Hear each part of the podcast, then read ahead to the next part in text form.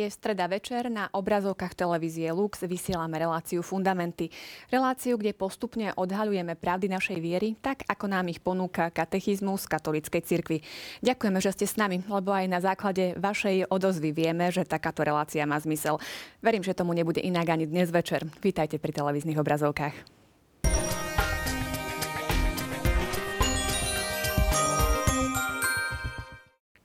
Naša dnešná téma sa bude týkať božských alebo teologálnych čností, viery, nádeje a lásky. A ak zvýši čas, dostaneme sa aj k otázke hriechu. To však už bude závisieť od rozsahu odpovedí mojich hostí. E, vítam ich srdečne v štúdiu Mareka Krošlaka a Máriu Spišiakov. Vítajte, pekný večer. Pekný večer. Ja som teda naznačila, že budeme rozprávať o čnostiach, ale teda iných ako minule. Minule sme riešili kardinálne čnosti, základné čnosti a k tomu bola teda aj súťažná otázka. Vymenujte aspoň tri kardinálne čnosti. Tak, ktoré sú to? Tak v katechizme katolíckej cirky v tom bode 1805 sa hovorí, že existujú akési základné čnosti. Tak bolo to trochu chytak pre divákov, lebo v zátvorke je, že sú to virtutes cardinales, teda po latinsky práve to základné alebo hlavné sa volá kardinálne, kardinales. Volajú sa tak preto, že všetky ostatné sú na ne nejak naviazané. Sú to také podstatné, na ktorých môže človek budovať ďalšie čnosti a sú to rozvážnosť, prudencia, spravodlivosť, justícia, mravná sila, fortitúdo a miernosť, temperancia. Aj sme si hovorili, že vlastne čo presne tá spravodlivosť znamená voči človeku, voči Bohu, čo je spravodlivé, dať každému to, čo mu patrí podľa jeho hodnosti, či už ľudskej dôstojnosti, alebo Boha ako najvyššej a nadokonalejšej bytosti, že tá mravná sila nám umožňuje vytrvať v dobrom aj napriek rôznym prekažkám, ktoré sa nám stávajú do cesty. A miernosť zase krotiť naše sklony, žiadostivosti, či už v otázkach jedla, pitia, správania, aby sme boli taký mierny a rozvážny človek. Rozvážny v tom, že si vždy zvážime pri nejakom rozhodovaní všetky alternatívy a okolnosti, aby sme sa dobre rozhodli. Tak ďakujem za vysvetlenie súťažnej otázky. Ak ste takto odpovedali a spomenuli aspoň tri zo základných čností, boli ste zaradení do žrebovania. Vyhercovi srdečne blahoželáme a posielame katechizmus katolíckej cirkvi. Ďakujeme aj za divácky mail, diváckú otázku. Je to taká trošku osobnejšia. Ďakujeme veľmi pekne. Divačka Anka Eh, srdečne pozdravuje hosti našej relácie a prosí o odpoveď. Eh, citujem, veľmi by som chcela, aby mi čnosť rozvážnosti bola taká blízka, ako ste o nej hovorili vo vašej relácii. Avšak mám takú povahu, že v kritických situáciách reagujem veľmi prchko, nepremyslene, že potom počase musím hásiť dôsledky svojho unáhleného rozhodnutia. Som proste cholerik. Akú úlohu zohrávajú pri nadobúdaní čnosti povahové vlastnosti? Myslím, že to je taká veľmi vhodná, dobrá otázka. Asi sa dotýka nielen teda konkrétnej divačky, ale pravdepodobne mnohých ľudí. A to nie len takých tých prvkých povahách. V prvom rade som chcel povedať, že tak ako spomenula pani, že by chcela byť taká blízka rozvážnosť, ako sme nehovorili. Myslím, že to je tužba každého človeka, aspoň každého veriaceho, že by sme chceli mať práve takú tú rozvážnosť v tom praktickom živote, tak ako o nej teoreticky hovoríme. Ale to je samozrejme práve tá čnosť rozvážnosti, je to určitá postupná výchova. Hovorili sme o tom, že čnosti, e, tie, tieto ľudské čnosti, základné kardinálne čnosti, nie sú nejakým darom, tu budem hovoriť práve v dnešnej relácii o tých darovaných čnostiach, o božských, teologálnych, a tieto ľudské čnosti sa nadobúdajú postupnou výchovou, že na jednej strane samozrejme tam vplývajú na nás aj tie povahové vlastnosti, ktoré tu boli spomenuté, ale samozrejme aj prostredie, ktorom nejakým spôsobom vyrastáme, aj rodinné, aj spoločenské, škola a mohli by sme hovoriť o ďalších faktoroch. Ja by som tu chcel pripomenúť jednu takú dôležitú skutočnosť, že Možno sa dostaneme k tomu ešte aj v tých ďalších e, reláciách, keď budeme hovoriť napríklad o hriechoch, lebo na túto, vlastne do tohto kontextu zapadá veľmi úzko práve tá povahová charakteristika človeka. Jednoducho povaha je určitá štruktúra človeka, na základe ktorej aj nejakým spôsobom často podvedome reaguje. Často reaguje naozaj, tak ako to spomenula aj pani, možno prchko, nepremyslene, veľmi unáhlene a má takúto konkrétnu povahu, vieme dobre, sú tie základné nejaké štyri povahové charakteristiky, možno ich môže byť aj viac, to záleží asi aj od tých sociologických a psychologických prístupov. Ale je v každom prípade veľmi vhodné, keď človek pozná dobre svoju povahu. Pretože napríklad tak, ako to ona tu spomenula, že ak je naozaj si vedomá toho, že je cholerik, tak si musí byť tiež vedomá tej skutočnosti, že to bezprostredné reagovanie na jednotlivé podnety, ktoré prichádzajú tak znútra človeka, napríklad na základe vnútorného prežívania niektorých skutočností, že sa mu niečo, nepodarí a podobne, alebo aj na základe vonkajších faktorov, tak samozrejme, že tam tá miera, to čo sme spomínali na predchádzajúcich reláciách, keď sme hovorili o základnej morálnej teológii, miera tzv. pričítateľnosti je úplne iná. Pretože tam sa nekoná plne dobrovoľne, plne dobrovoľne, ale práve na základe toho určitého vnútorného životného stavu, ktoré je určitou štruktúrou človeka.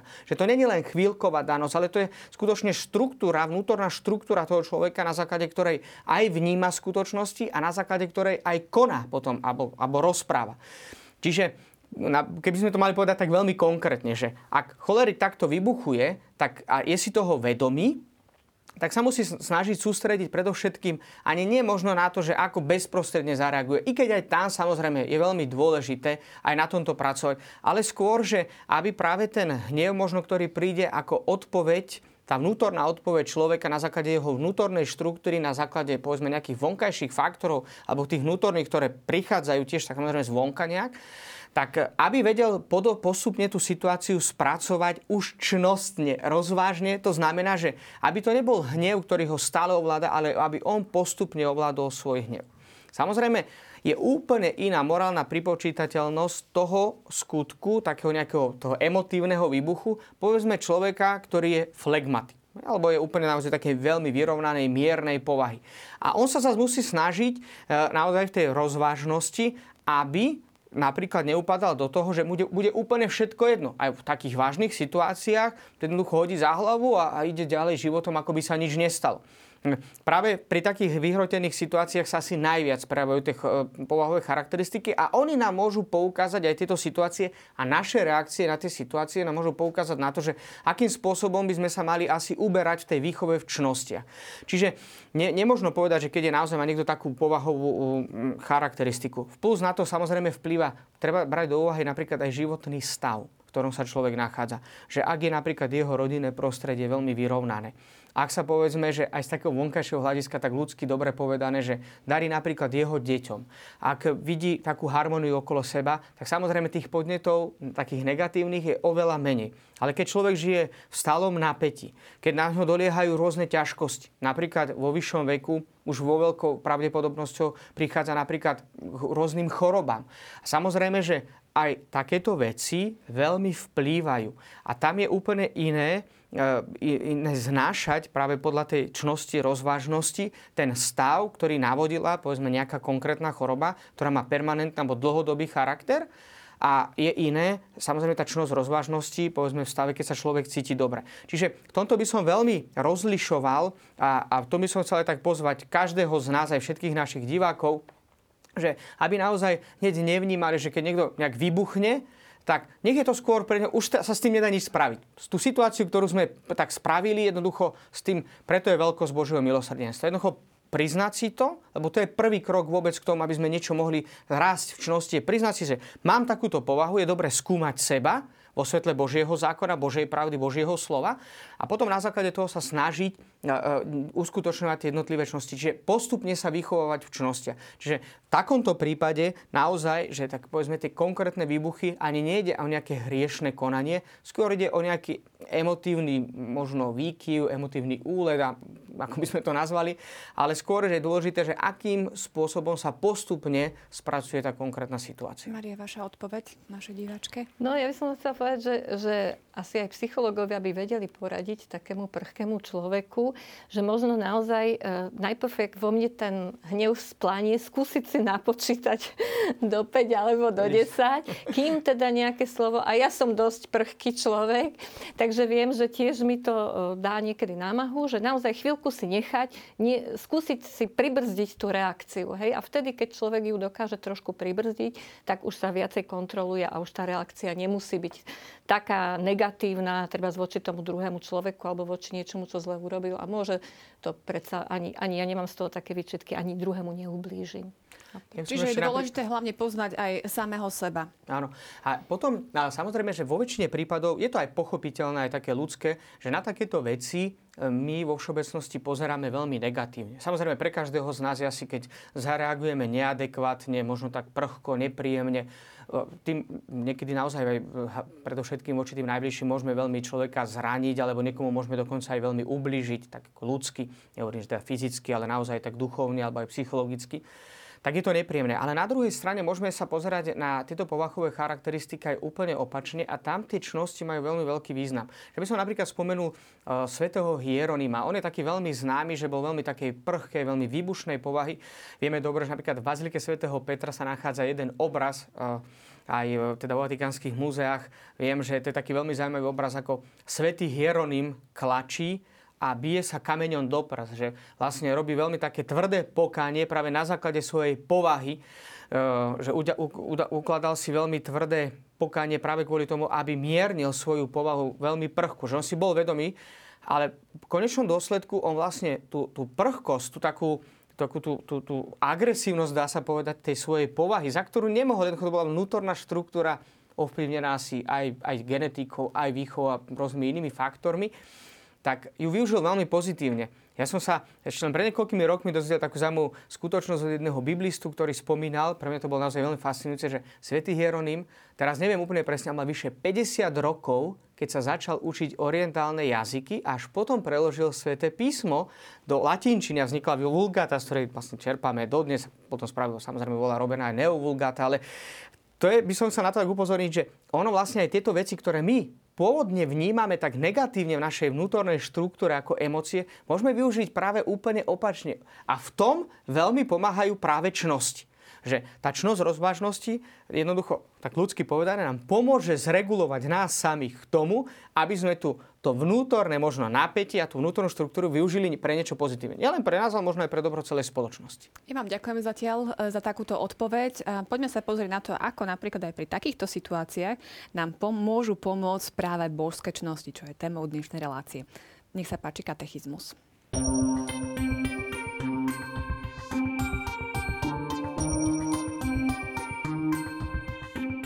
Teologálne čnosti sa bezprostredne vzťahujú na Boha. Robia kresťanov schopnými žiť vo vzťahu s Najsvetejšou Trojicou. Pôvodcom, dôvodom a predmetom teologálnych čností je jeden Boh v troch osobách.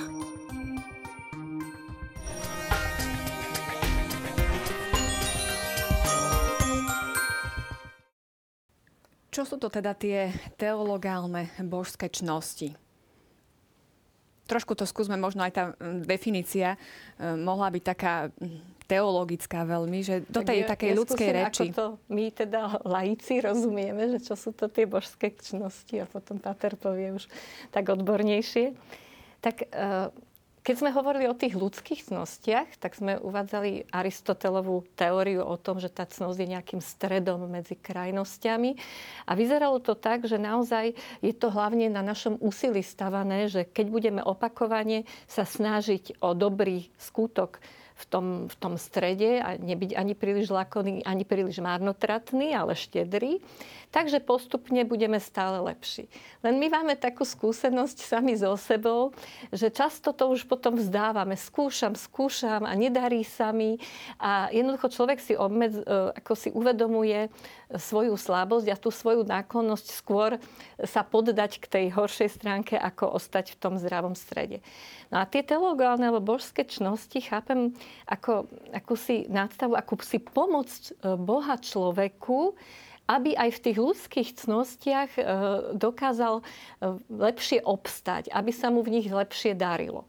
Lebo Boh vie a my veríme zo zjavenia, že tí prví ľudia ako si um, vychýlili tú rovnováhu, v ktorej sme boli stvorení a v ktorej sme sa dokázali rozumne a možno ľahšie uh, zachovávať v, tých, v tom čnostnom živote.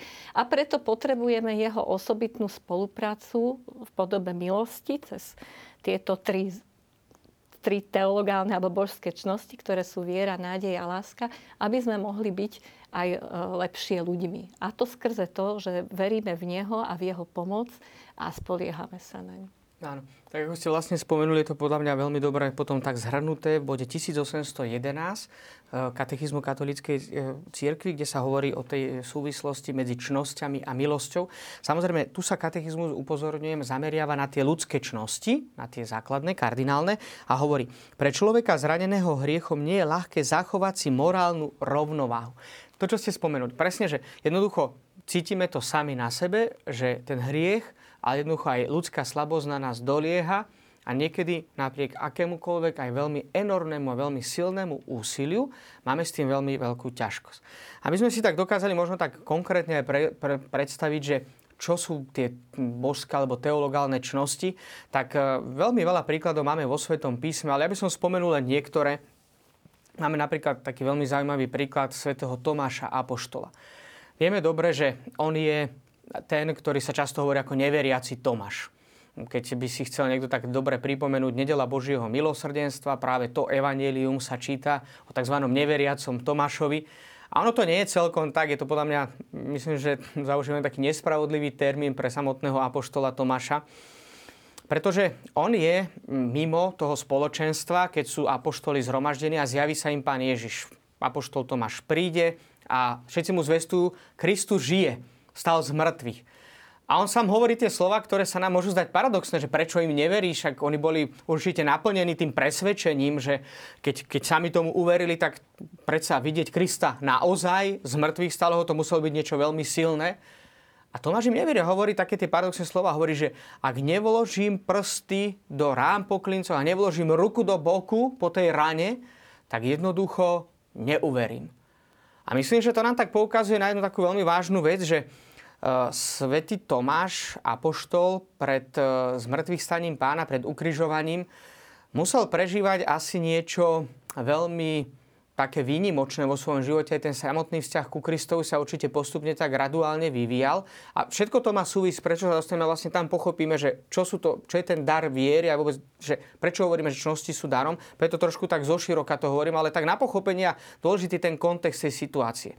A vieme dobre, že apoštoli mali určitú predstavu o Ježišovi. Vieme dobre, že v tej dobe vznikali naozaj obrovské množstva, množstva rôznych mesiaských hnutí, ktoré skončili. Stačí si spomenúť na skutky apoštolov, kde má Gamaliel, ten známy starozákonný veľkňaz, tu reč a hovorí, ak to je od Pána Boha, dajme si pozor, aby sme nešli proti Bohu. Ale ak to je od ľudí, tak to skončí ako všetky tie ostatné iné povstania, ktoré v tej dobe jednoducho proti Rimanom boli.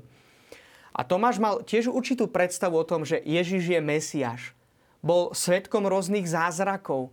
E, sám dokonca asi zažil tú situáciu, keď aj povedzme vojaci prišli za tými veľkňazmi a povedali, že nikdy tak človek nehovoril. Že keď hovoril Kristus slovo, tak naozaj to muselo stať za to. Že to každé slovo bolo, bolo Božie slovo. A on slovo Otca hovoril zrazu ľudské slovo. Čiže to boli veľmi silné veci, ktoré sa Tomáš prežíval a zrazu on ho vidí postupne, ako degraduje tak ľudsky, že zatknú ho, bičujú, trním korunujú, posmievaní, oplúvajú. To boli veci, ktoré naozaj že si treba predstaviť tak fyzicky, že to bolo, to bolo hrozné.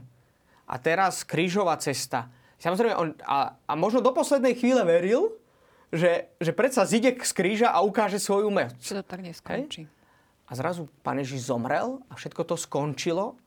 A teraz, tak ako sa zachoval on, Zachovali sa všetci ostatní. Peter zaprel, ostatní od... Všetci, nikto tam nebol pod krížom mene Pána Mária. Napoštol Jan tam bol, ďaká tomu, že asi naozaj podporovala Pána Mária. A bol tam len pár žien a všetci ostatní zduchli. A on nie, že by nechcel veriť tomu, že vstal Kristus z mŕtvych, ale on neveril skôr tomu v svedectvu, ktorému vydávali tí, ktorí vlastne boli v tej istej morálnej rovine, ako bol on sám. A potom, keď sa mu zjaví pán Ježiš, hovorí veľmi zaujímavé veci. Tu sa preukazuje tá veľkosť Božieho milosrdenstva. Hovorí, Tomáš, vlož sem prsty. Vlož sem ruku. A nebuď neveriaci, ale veriaci. A toto je pre mňa osobne je to veľmi taká poučka toho, že čo to znamená vlastne tie teologálne čnosti. že pán Ježiš ho pozval k tomu, aby sa z neveriaceho človeka stal veriacim. A on videl z mŕtvych stáleho pána. Ale to je veľmi dôležité. Totiž to z mŕtvych stane nie, je to historická udalosť, ale predovšetkým je to tajomstvo našej viery. To není znova navrátenie k životu, ako to bolo v prípade Lazára alebo tej, povedzme, e, toho chlapca, e, syna tej vdovy na Imske. Viem dobre, že tri prípady sú. Ano, že keď pán Ježiš skriesil z mŕtvych, o ktorých nám hovorí Evangelia. Ale on ich navrátil život, ale tí ľudia opäť zomreli. Ale to je veľmi dôležité, čo si uvedomili apoštoli, čo hovoril Pavol, že Kristus skriesený už viac neumiera. On už sa nevráti do, do smrti. Kristus žije. A to znamená, že to je na jednej strane historická skúsenosť, ale predovšetkým je to tajomstvo našej viery a tam nepristupujeme k tomu, že ja to vidím, ja to môžem ohmatať, ja to môžem cítiť, počuť, vidieť. Ale to je dar.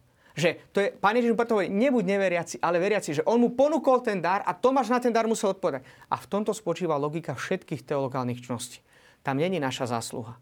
To je nezaslúžený Boží dar, ktorý Pán Boh ponúka každému. A vieme to zo slov Sv. apoštola Pavla, ktorý hovorí veľmi jasne, Boh chce, aby všetci ľudia boli spasení a poznali pravdu. To znamená, dar viery, samozrejme v rôznych okolnostiach života, aj rôznym spôsobom. To sme už spomínali na predchádzajúcich reláciách, že Pán Boh má ku každému veľmi osobitný vzťah, veľmi konkrétny. Tak ako prežívam vieru ja, nemôže prežívať ani môj kolega kňaz, ani nejaký iný laik, alebo človek, ktorý sa možno ešte považuje za neveriaceho.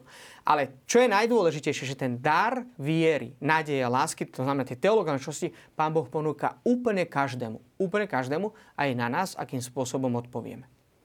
Maria? No ja chcem, aby sme to teda aj e, s katechizmom podložili, že viera je te- teologálna čnosť, ktorou veríme v Boha a všetko, čo nám povedal a zjavil a čo nám Sveta Církev predkladá veriť, pretože Boh je pravda sama. Vieru sa človek slobodne celý oddáva Bohu preto človek, ktorý verí, usiluje sa poznať a plniť Božiu vôľu. Ja by som chcela poukázať na to, že e, že sú ako keby také dva momenty tej viery, že jeden moment, keď ak poznáte niekoho, kto bol neveriaci a potom sa obratil, je taký ten prvý moment, kedy e, niečo vnútri ti zrazu hovorí, že Boh je. Hej? A teraz ty proste aj niekedy ako keby proti svojej vôli zrazu máš, nadobudneš to presvedčenie, že naozaj Boh je. To je taký prvý krôčik, by som povedala, v ktorom sa ten Boh ukáže ako bytosť mimo tohto sveta, nejaká dobrá, dokonalá. Ale to je ešte málo, lebo to, čo tu e, teda sa píše o tej čnosti viery, je o tom, že e, človek má veriť tu, čo nám Sveta Církev predkladá, to znamená, že ten človek postupne, keď takto príde k presvedčeniu, že Boh je, nejak často bez teda svojej zásluhy, lebo naozaj tie obratenia sú také náhle, tak má zapomenúť začať skúmať, začať hľadať viac, čo sa o tom Bohu môžem dozvedieť. Hej, čo mám kamarátov, tak potom začnú čítať písmo, začnú sa pýtať, rozprávajú študovať. sa s kňazom, študovať. A v tej viere v, to, v ten vnútorný hlas, ktorom sa mu nejakým spôsobom Boh prihovoril, postupne príjmajú jednotlivé pravdy viery. A nie len, že sa prikláňajú ako keby rozumom k tomu, že aha, toto bude pravda, pretože takto to Boh povedal a ja v toho Boha som uveril. Ale navyše e, s tým všetkým je spojená ešte jedna taká vlastnosť tej viery, lebo my veríme ako ľudia vo v rôzne veci veríme. Hej? Ani si to neuvedomujeme. Veríme, že e, e, niekde je na mesiaci pristáli ľudia, veríme, že existuje Austrália, aj keď sme tam neboli, lebo to mnohí videli. S tou vierou e, v Boha je spojená dôvera.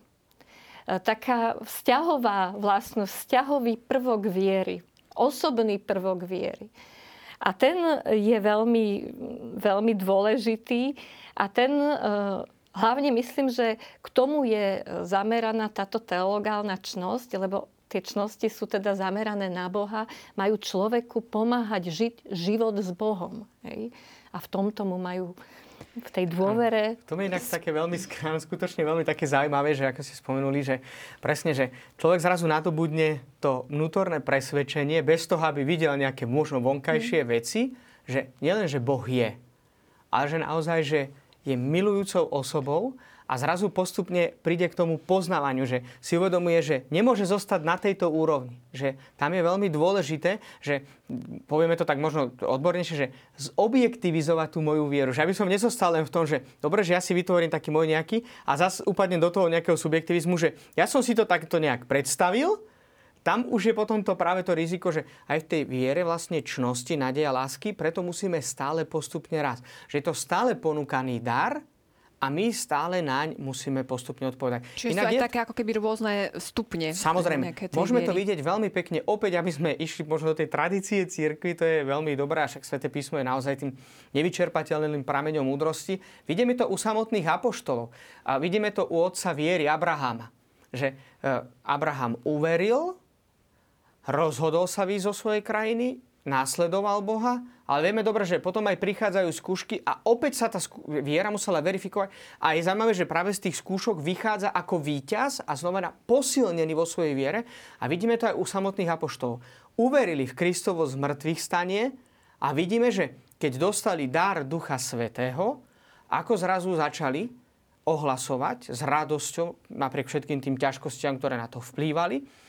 Ale vieme aj veľmi dobre, ako postupne rástli vo svojej viere. A napríklad vidíme to u apoštola Pavla, ktorý keď sa obratil, uveril v Krista, začal až tak naozaj veľmi vehementne ohlasovať evanelium, že ho museli trošku aj zabrzdiť, uh, museli ho na nejaký čas nechať bokom, aby sa mohla církev v pokoji rozvíjať, ako to máme v skutkoch apoštolov, napríklad 9. kapitola nám o tom hovorí veľmi jasne. A potom vieme dobre, že Pavol rástol a vieme, že Eh, eh, on to sám potom vyjadruje, nechcem medzi vami vidieť nič iné, iba Krista ukrižovaného. Ten raz vo viere, trikrát som prosil pána, aby mi odňal ten osten satanov, ktorý mi bol daný do tela, aby som sa nevyvyšoval. A Kristus mi hovorí, sila sa dokonale prejavuje v slabosti. Vieme dobre, že ako postupne rástol apoštol Pavol, že máme to v jeho, aj či skutkoch apoštolov mnohého slova, ale aj jeho listo zaznamenané, aj na konci svojho života, ako bol ochotný obetovať svoj život za Krista. Že uh, tá, tá naozaj, že to také t- ten vnútorný mysticizmus, ktorý samotný Pavol prežil, že ak je potrebné, aby som tu ešte bol pre tých ľudí, budem tu, ale vôbec sa nebraním tomu, aby som išiel ku Kristovi. Že, a vidíme to aj u apoštola Petra, že aký progres zažil, že napríklad e, hlavne počas veľkonočného obdobia čítame skutky apoštolov. Vieme dobre, že aké napätia v prvotnej cirkvi vznikali medzi kresťanmi pochádzajúcimi zo židovstva, kresťanmi pochádzajúci z pohanstva. Vieme dobre, že aj samotný Peter nemal úplne veľmi jasné, ako postupne rástol vo viere. Čiže toto nám ukazuje na to, že ten, ten dar viery nám ponúka Pán Boh stále a my stále viac a viac môže to, tých, nielen dare viery, ale vo všetkých teologálnych čnostiach stále viac môžeme rásť. Práve aj s tým ohlasovaním, čo si spomínal, a s tým šírením, e, o tom hovorí bod 1816, že súčasťou čnosti je aj svedectvo o viere a jej šírenie. Ty si spomínal akože veľkých apoštolov v tomto ohlasovaní. No. Čo však to znamená pre e, bežného veriaceho, bežného kresťana, ktorý ako nepôsobí či už v nejakej inej misijnej krajine, e, nemá napríklad dostatočné teologické vzdelanie, aby na takej vyššej úrovni možno e, ohlasoval tú vieru. Čo s tým, ako ja môžeme my, bežní veriaci, šíriť vieru? To, to je také zaujímavé, že e, aby sme teda, pritom veľký svetec, svetý Filip Neri hovorí, že na, na keď prišiel do Ríma a postupne začal žiť v Ríme, tak on sám mal vždy veľmi veľkú túžbu, aj na základe toho, že sa poznal dobre so svetým Ignácom Lojolským a ten posielal misionárov zo svojej kongregácie jezuitov, veľa misionárov do, do sveta. Filip Neri mal vždy veľmi takú veľkú túžbu ísť ako misionár do Indie. A postupne pochopil, že Božia vola je evangelizovať Rím. On má potom je také veľmi známe jeho vyjadrenie, že kto robí dobre v Ríme, robí dobre pre celú církev. Církev v Ríme je taká veľmi dôležitá. No a jedna z takých vecí, ktorú on pochopil vo svojom živote je, že moja India začína, keď otvorím dvere svojej izby. A, a toto je myslím, že také veľmi kľúčové a ono je to veľmi tak úzko súvisí práve s tým darom viery že ako som spomenul, že ak niekto skutočne uverí v Boha, tak si uvedomuje, že naozaj, ako hovorí svätý apoštol Jakub, vo svojom liste, že jednoducho viera bez skutkov je mŕtva. A tu vidíme aj takéto prepojenie s tými základnými čnosťami. To, čo vlastne spomenul ten bod 1811 katoli- katechizmu katolíckej cirkvi. Jednoducho, tie teologálne čnosti, dary Ducha Svetého nám napomáhajú k tomu, aby sme lepšie žili aj tie ľudské čnosti. A že ak ich žijeme práve ako veriaci ľudia, tak práve aj žitie a snaha o zdokonalovanie sa v ľudských čnostiach napomáhajú rozvoju, že vlastne oni sú akoby odpoveďou práve na ten dar viery. Samozrejme, že ten dar viery e, e, robíme povedzme tak, že ako máme mnohí, asi kresťania, predpokladám, že aj naši diváci majú tú takú možno určitú zásadu, že povedzme každý deň vyznať vieru či už to nicejsko carihradské vyznanie alebo apoštolským vyznaním viery. Vieme dobre, že tak ako ste to aj spomenuli, že vyznanie viery nie je len vyznanie toho, že verím Boha, ale že mu aj dôverujem, že vyjadrenie dôvery. Mnohí duchovní autory, napríklad to tak trošku odbočím a duchovne to môže možno mnohým pomôcť, že mnohí odporúčajú, že keď má človek rôzne pochybnosti alebo ťažkosti, dôveru, Božú prozreteľnosť, e, Božie riadenie tohto sveta, tak odporúčajú pravidelne sa modliť, verím Boha, nielen ako vyjadrenie viery, ale ako vyjadrenie dôvery v Božiu prozreteľnosť a vyjadrenie práve toho dôverného vzťahu s ním. A tu je práve tá, e, to veľmi úzke prepojenie práve s tým ohlasovaním, že nakoľko človek, a vidíme to práve zo života, života aj veľkých svetých, ale aj tých bežných, že, že to autentické žitie viery v tých jednotlivých skutkoch, slovách, myšlienkach, tak ako sa jednoho správame, to je najlepší spôsob evangelizácie. Vieme dobre, že dostaneme sa opäť teda tomu, čo ja často spomínam, že napríklad keď bola tajná církev počas komunistického prenasledovania, tak e, vieme dobre, že boli mnohí napríklad tajne vysvetení kňazi alebo aj, aj lajci, ktorí sa snažili žiť svoju kresťanskú vieru a tí ľudia okolo vo fabrikách alebo v rôznych obyčajných jednoduchých zamestnaniach, tak vnímali, že oni sú iní. Že sa snažia o niečo lepšie. A že až po 79. keď sa mnohé veci otvorili a tak nejakým spôsobom zverejnili, tak pochopili, že aha, že práve preto, že ten človek bol veriaci, preto tak poctivo, že nikdy nič nekradol, vieme dobre, že nie, že keď neukradaš štát, ukradáš rodinu, aké boli za komunizmu tie všelijaké vyjadrenia nešťastné. A tí ľudia to povedzme, že napriek tomu žili čestne, napriek všetkým ťažkostiam, ktoré museli samozrejme so sebou prinášať tieto aj rôzne obety. A až potom pochopili, že to práve bola viera, ktorá orientovala základným spôsobom celý zmysel života.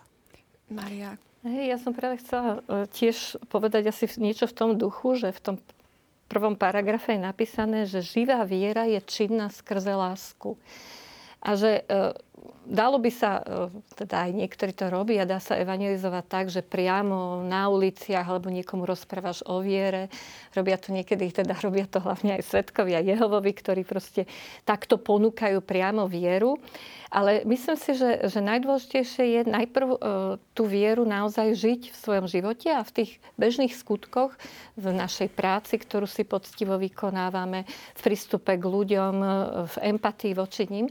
A vtedy tak ako sa aj v písme hovorí, keď nás spoznajú skrze to, že sa milujeme alebo milujeme druhých a opýtajú sa nás, prečo ste takí, akí ste, tak vtedy to svedectvo o tom, že ja mám tú silu alebo žijem takto z viery v Boha alebo v Ježiša Krista, vtedy to má inú hodnotu, to svedectvo, ako keď je to len akési slovné hlásanie alebo prezentovanie viery. A potom sú samozrejme aj také drobné skutky. Niekto ide do jedálne verejnej alebo do reštaurácie, prežehná sa pred obedom, hej?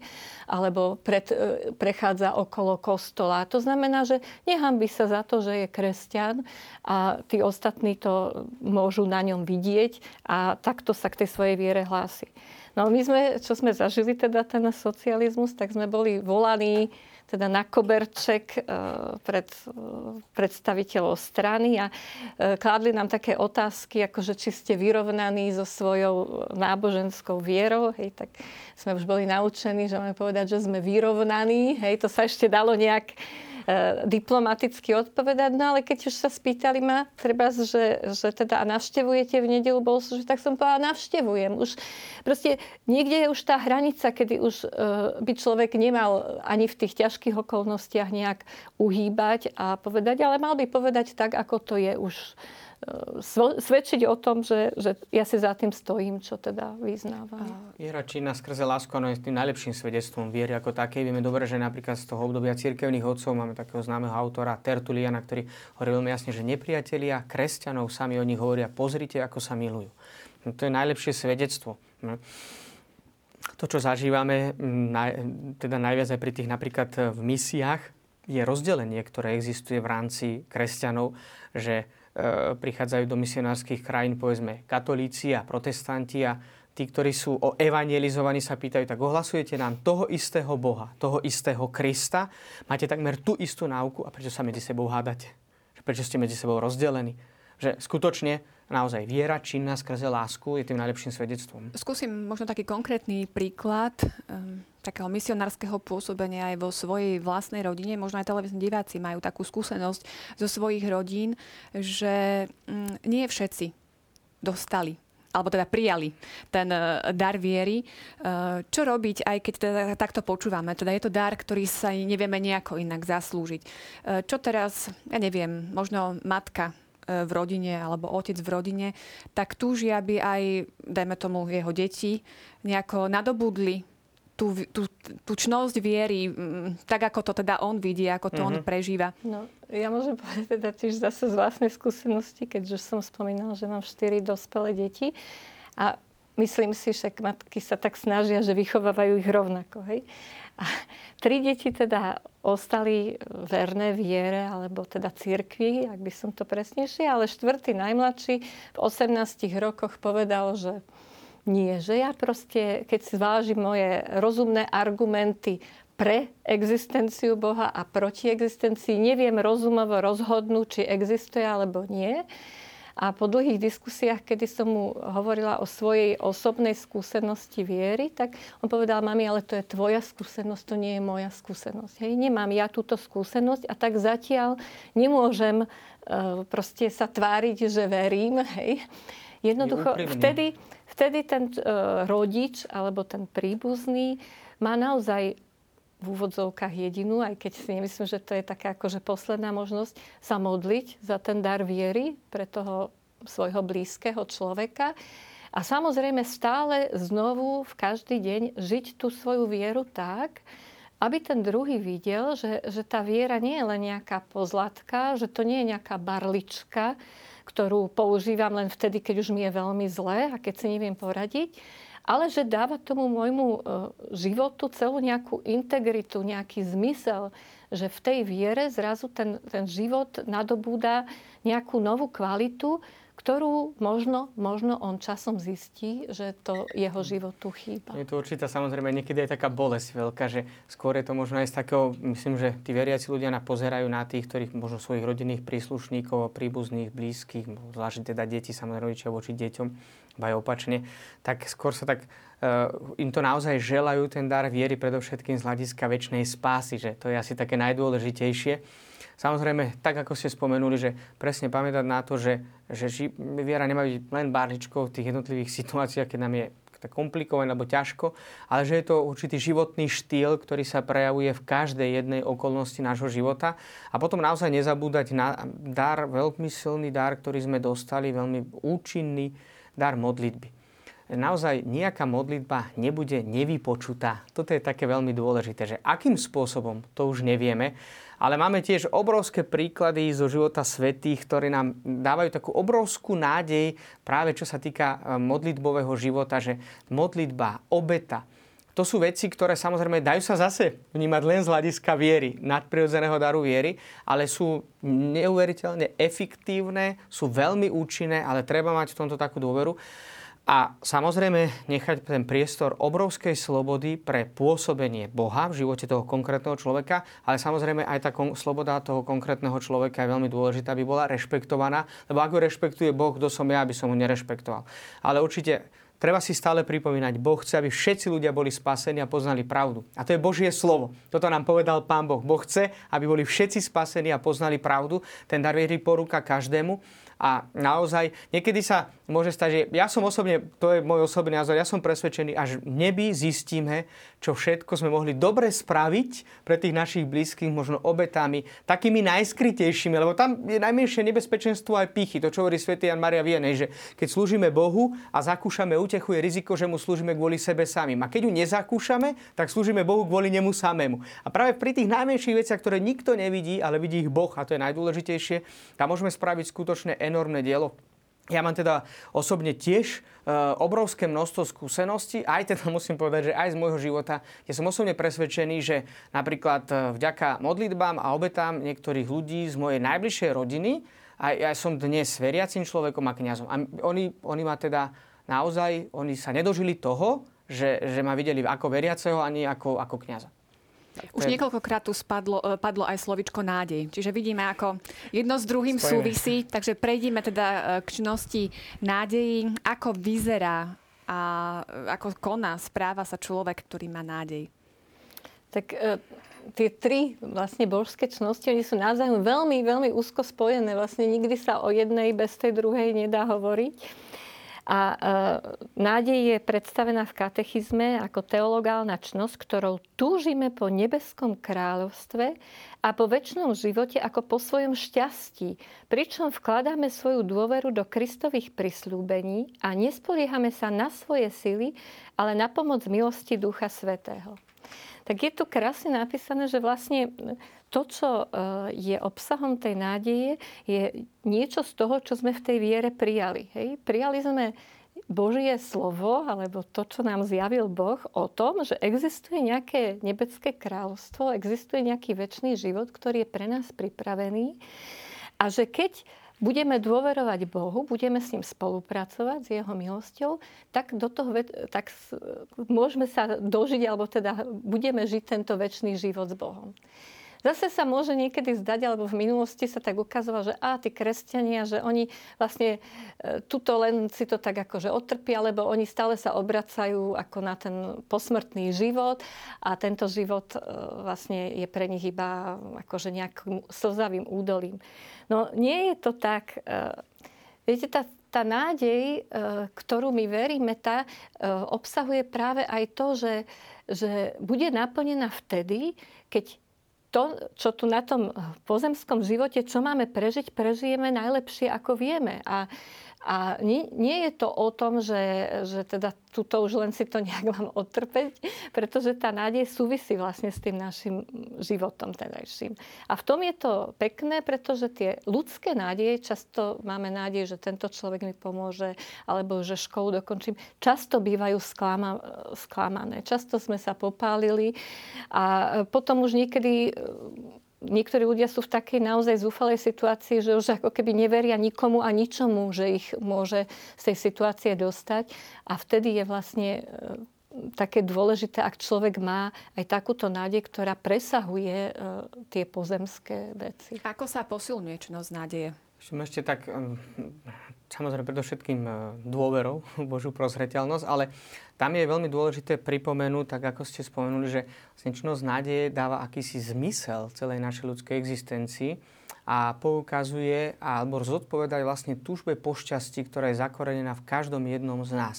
Že tým pádom, že my máme zmysel, konečný zmysel celej našej existencie, ktoré je nebeské kráľovstvo, tak nám vlastne napomáha prekonávať tie jednotlivé ťažkosti, s ktorými sa môžeme konfrontovať v každom dennom živote, lebo vieme, že tak ako sme to spomenuli, že jednoducho všetky tie čnosti teologálne, ale aj ľudské sú navzájom poprepájané.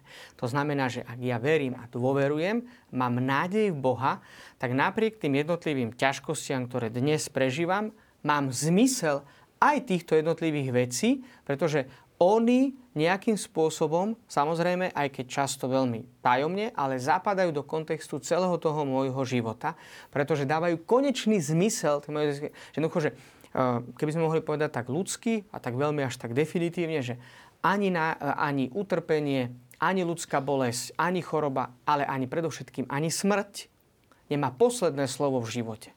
Práve naopak. Že v tomto napríklad je veľmi také zaujímavé, že keď aj e, vykonávame kresťanské obrady, tak stále pripomíname práve kresťanskú nádej, ktorá dáva zmysel aj tejto situácii, ktorá samozrejme z toho ľudského uhla pohľadu je často veľmi bolesná, vždy je veľmi bolesná, veľmi komplikovaná, náročná, veľmi nepochopiteľná. Tajomstvo, s ktorým sa konfrontujeme, nás naozaj prekračuje, presahuje a napriek tomu čnosť nádeje nám napomáha prekonávať tieto ťažkosti. Takže pri čnosti nádeje je veľmi také dôležité, myslím, e, ja, ja aspoň tak vnímam dve také skutočnosti, ktoré môžu pomôcť. Samozrejme modlitba, to, čo som už spomenul, že pravidelná modlitba ktorá je vyjadrením aj dôvery v Božú prozreteľnosť, tým veľmi posilňujeme čnosť nádeje. Treba si však ale uvedomiť, že aj ma, treba prosiť o tieto čnosti, pretože oni sú Božím darom. A už to, že vôbec o ne prosíme, to už je pôsobenie samotného Boha v nás. A potom tiež veľmi taká dôležitá vec, že naozaj, čo sa týka povedzme aj čítania svätého písma, vidie ho v tých širších súvislostiach nášho života, že nie všetko to, čo vychádza podľa nášho plánu, bezprostredne sa nám musí vnímať ako nejaká beznadejná situácia. Ale práve naopak, ona môže byť aj takou konkrétnou skúškou k tomu, aby sme videli zmysel aj napriek tomu, že z toho ľudského uhla pohľadu sa mnohé tie veci zdajú veľmi nes- také nezmyselné alebo úplne akoby z ľudského uhla pohľadu beznadejné. Ako do tohoto celého zapadá čnosť lásky? No, hovoríme tu o teologálnej čnosti, ale ja sa zvyknem študentov pýtať, že čo je to podľa nich láska? Tak e, takí už podkutejší v teológii povedia, že Boh je láska. Hovorím, no dobre, Boh je láska, ale vy by ste mali vedieť, čo je láska aj z vášho pohľadu ľudského, človek človeku. No a zvyknem povedať, že láska je chcieť tomu druhému dobro a robiť mu dobro. A tá teologálna čnosť je to teda taká láska, ktorou milujeme Boha nadovšetko pre Neho samého a svojho blížneho z lásky k Bohu ako sebe samých. Je to teda e, čnosť, ktorá usporiadáva ako do akési hierarchie to, že v prvom rade má mať na mysli Boha, ktorý je tým najväčším dobrom, jemu vzdávať náležitú úctu a česť, v čom ho teda milujem a milovať ho aj skrze toho, že milujem svojich, svojich blížnych a im prejavujem svoju lásku. Im chcem dobro, im pomáham, želám si pre nich to najlepšie. A v takejto tej hierarchii, v ktorej keď sa naučíme žiť, tak už potom môžeme to s Pavlom povedať, že miluj a rob, čo chceš. Áno. Tak, presne. Je to teda, ako to bolo spomenuté, je to čnosť, to znamená teologálna, je to dar. A tam je veľmi dôležité, že ktorou milujeme Boha nadovšetko pre Neho samého. To znamená, že ten dôvod lásky je samotný Boh a myslím, že najviac to tak dobre rozvíja ten bod 1825 katechizmu. Kristus umrel z lásky k nám vtedy, keď sme boli ešte nepriateľmi. To je jedna z vecí, ktorú svätý Pavol, na ktorú poukázal a dal taký veľmi široký zmysel aj Kristomu utrpeniu, ale aj vlastne čnosti lásky ako našej odpovede na dar Božej lásky. Lebo mnohí si môžu tak niekedy povedať, že no ako ja môžem cítiť Božú lásku v mojom živote, keď sa mi mnohé veci nedaria. A svätý apoštol Pavol hovorí len takú zaujímavú vec, že keby bol niekto spravodlivý, a poznáme to aj z ľudského uhla pohľadu, že keď je niekto spravodlivý, tak asi sa za ňo aj oplatí niečo aj obetovať, možno sa za ňo oplatí. Rodičia sú možno ochotní niekedy obetovať vlastný život za vlastné dieťa. Ale teraz si predstavme takú tú extrémnu situáciu, že osoby, ktoré sú naozaj objektívne spravili veľmi veľa zl- zlé veci. Ja teraz nechcem ísť do nejakých konkrétností, ale že aby sme tak bolo taká predstava. Hitler, Stalin. Že tam vidíme, že nevieme, ako zomreli. Dúfajme, že zmierení s Bohom a že si uvedomili zlo, zlo, obrovské zlo, ktoré, ktoré boli pôvodcami, ktoré spáchali. Ale jednoducho je dokázané dnes historicky, že naozaj, že to boli ľudia, ktorí za, za základe ich rozhodnutí milióny, milióny ľudských životov. To je strašné niečo povedať. Že vôbec si uvedomiť váhu ľudského jedného života a teraz milióny osôb, ktoré zomreli na základe ich rozhodnutia. A za týchto ľudí zomrel Kristus. Kristus to vedel, za koho zomiera. A on zomrel za nás nie preto, že sme boli spravodliví. A on za nás zomrel ešte vtedy, keď sme nepriateľmi. A práve preto za nás zomrel, aby nás spravil priateľ s Bohom. Preto nik nemá väčšiu lásku ako ten, kto položí život za svojich priateľov. A preto Kristus môže od nás vyžadovať, milujte svojich nepriateľov, dobre robte tým, ktorí vám zle robia, modlite sa za tých, ktorí vás prenasledujú.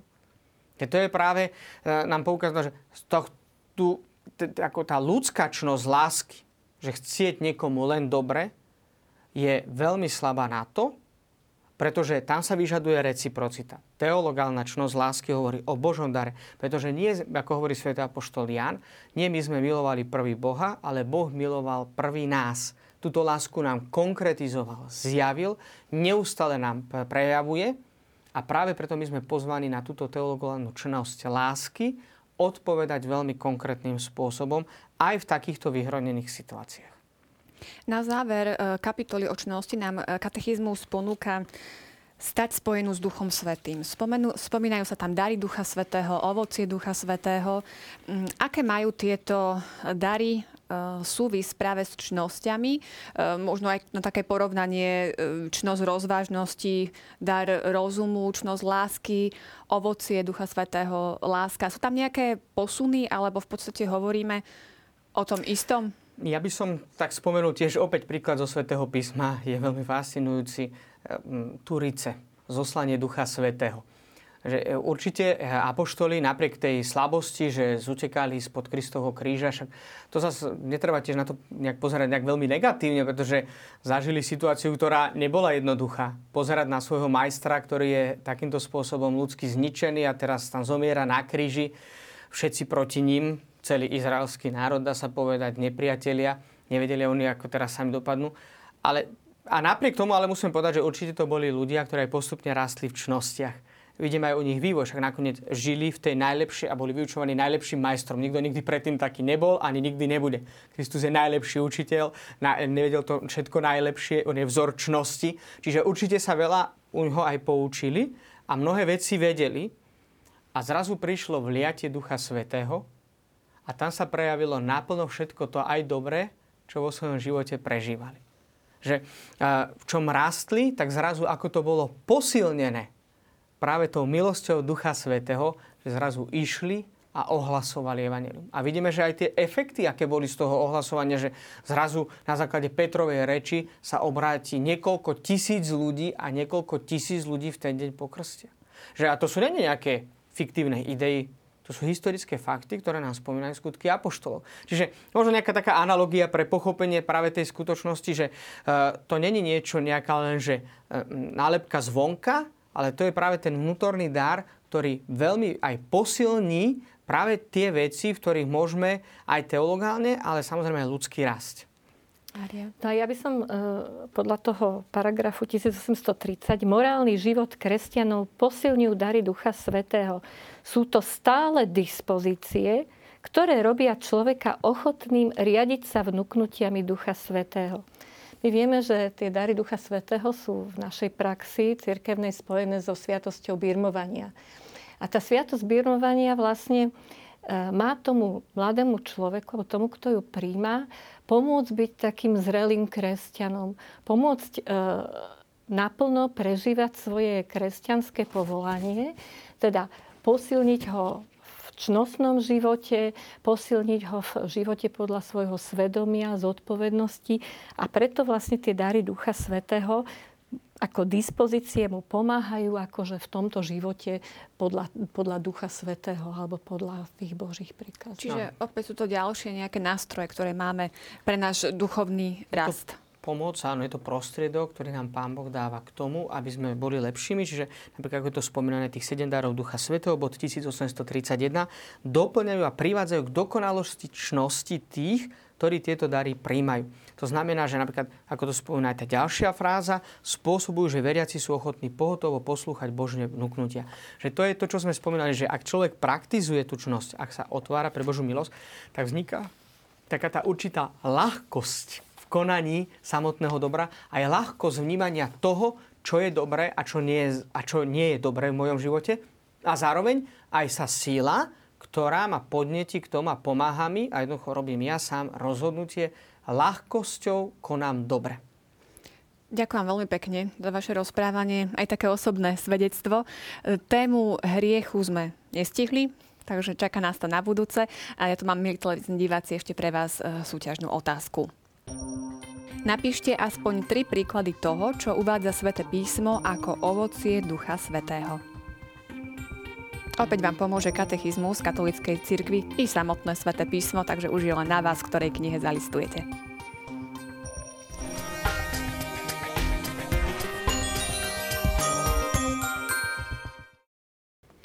Ako som spomínala, téma budúcej relácie je hriech, rozmanitosť hriechu. Myslím, že sa môžeme tešiť opäť na zaujímavú diskusiu. Budem rada, keď budete s nami. Zatiaľ sa majte pekne, o dva týždne sa vidíme. Dovidenia.